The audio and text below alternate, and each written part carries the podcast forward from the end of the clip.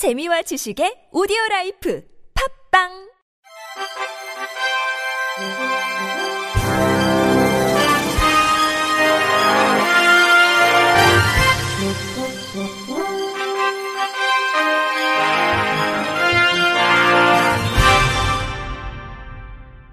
청취자 여러분 안녕하십니까? 11월 18일 금요일 KBRC에서 전해드리는 생활 뉴스입니다. 경기도와 서울을 오가는 모든 광역버스의 입석 승차가 사실상 중단됐습니다. 도내 직장인들이 서울행 버스를 놓치는 등 불편이 벌어지고 있는 가운데 적어도 연말까지 혼란이 계속될 것이라는 분석입니다. 오늘 경기도에 따르면 KD 운송그룹 산하 14개 버스 회사가 이날부터 고속도로를 통과하는 광역버스 99개 노선의 입석 승차를 전면 거부했습니다. KD 운송은 도내 광역버스의 절반가량인 146개 노선 1123대를 운영합니다. 지난 7월 경진여객, 용남 고속 등이 입석 승차를 중단한 가운데 이날부터 점유율 1위인 KD 운송도 입석 승차 중단에 동참했습니다. 도 관계자는 경기도에서 서울로 가는 거의 모든 광역버스에서 입석이 중단된 것이라고 설명했습니다. 이에 KD 운송 광역버스의 입석률 2%를 감안하면 3천여 명의 승객이 불편을 겪을 전망입니다. KD 관계자는 코로나19 완화로 승객이 늘고 이태원 참사로 안전의식이 높아지면서 입석 금지 조치를 더 이상 미룰 수 없었다고 설명했습니다. 수원시와 용인시 등 서울로 출근하는 직장인이 많은 곳에선 이날 아침 승객들이 만원 버스를 그냥 보내는 풍경이 이어졌습니다. 의왕시 의정부시의 고속도로 진입 전 정류장에서도 같은 현상이 벌어졌습니다. 다만 입석 중단 사실이 이번 주 초부터 알려지면서 시민들이 이날 자가용과 지하철 등 대체 수단을 이용했고 예상됐던 만큼의 큰 혼란은 피했다는 분석입니다. 광역버스 입석 금지는 2014년 세월호 참사를 계기로 처음 추진됐습니다. 2018년 도로교통법 개정으로 전좌석 안전띠가 의무화되면서 고속도로 입석 운행 자체가 불법이 됐지만 출퇴근 시 불편을 제기하는 민원이 이어졌습니다. 이에 정부는 단속은 하지 않는 방법으로 입석 운행을 사실상 묵인했습니다.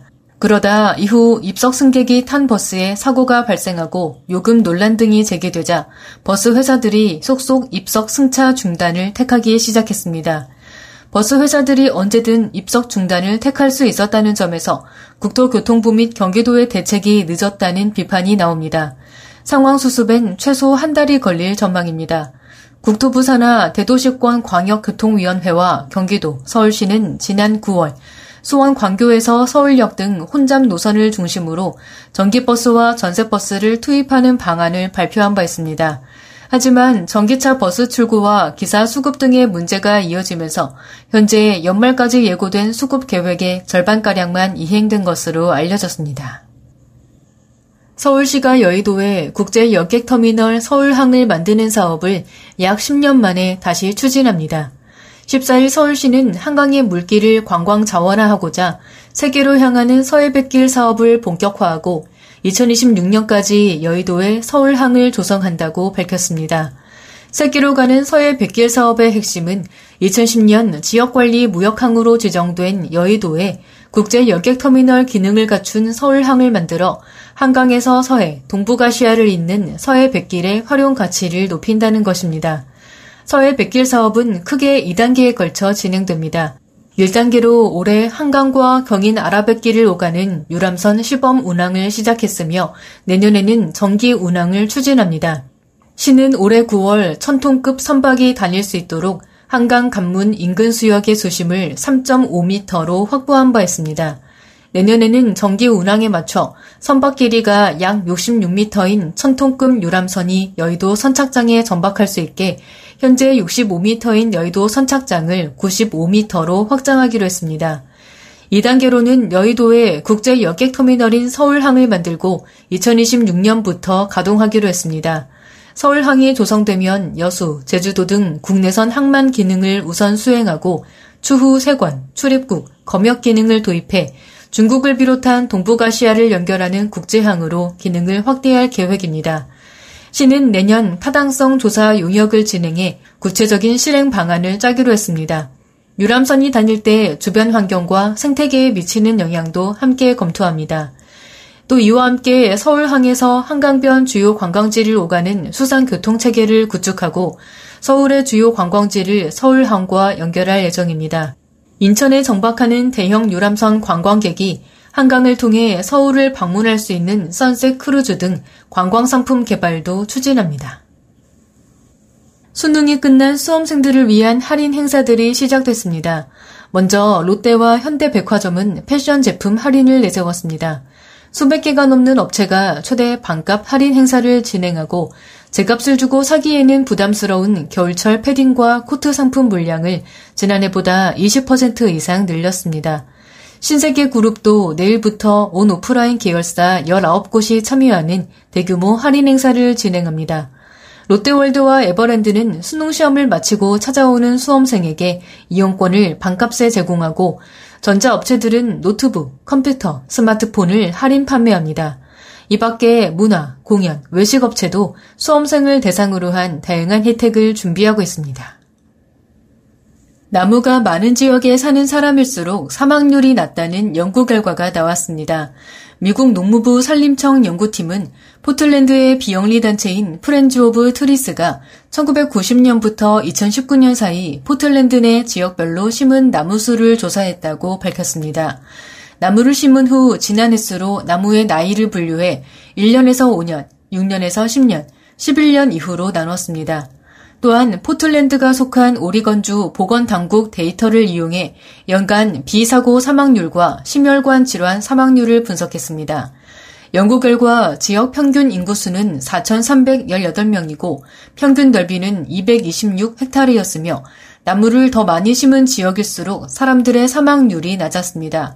나무를 11.79로 심을 때마다 연간 비사고 사망률이 10만 명당 15.6명, 심혈관 질환으로 인한 연간 사망률이 10만 명당 5명 줄었습니다.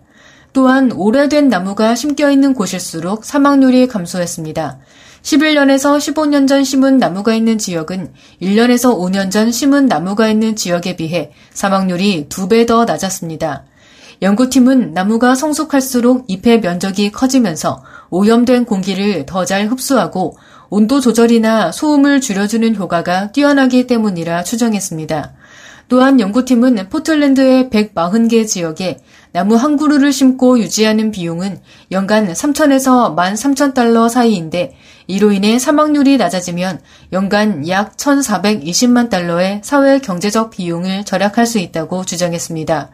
연구저자 파얌 다드반드는 이 연구는 도시 거주자들의 수명을 늘리기 위해 나무 심기가 중요하다는 사실을 입증했다고 말했습니다. 이 연구는 Environment International 저널에 최근 게재됐습니다. 월드컵 특수를 노린 치킨 업체들의 경쟁이 치열합니다. 새 메뉴를 잇따라 내놓고 있는데 축구 보면서 여럿이 먹는 치킨이라면 양도 중요하겠죠. 그런데 똑같은 한 마리라도 업체마다 양이 다 달랐습니다. 한국소비자원이 10개 업체 24개 치킨 제품을 조사했더니 가장 푸짐한 제품은 내내 치킨의 쇼핑 핫 치킨으로 한 마리에 1kg이 넘었고 교촌 치킨의 교촌 오리지널과 호식이 두 마리 치킨의 간장 치킨이 양이 가장 적었습니다. 양은 두 배 가까이 차이가 났지만 가격 차이는 3,000원에 그쳤습니다. 같은 크기의 닭을 쓰더라도 튀김옷 두께나 조리 시간에 따라 양이 다를 수 있다고 합니다.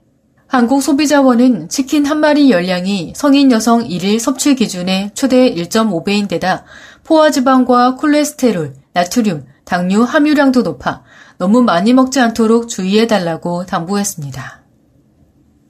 끝으로 날씨입니다. 내일은 전국이 대체로 맑은 가운데 낮과 밤의 기온차가 15도 내외로 매우 크겠습니다. 제주도는 오후부터 가끔 비가 오겠습니다.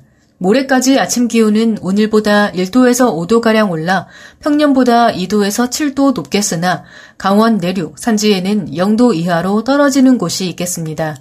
낮과 밤의 기온차도 내륙을 중심으로 15도 내외로 매우 크겠습니다. 내일 아침 최저 기온은 서울 7도 등 1도에서 13도, 낮 최고 기온은 서울 18도 등 15도에서 21도가 되겠습니다. 미세먼지 농도는 원활한 대기 확산으로 전 권역에서 좋음에서 보통 수준이 예보됐습니다.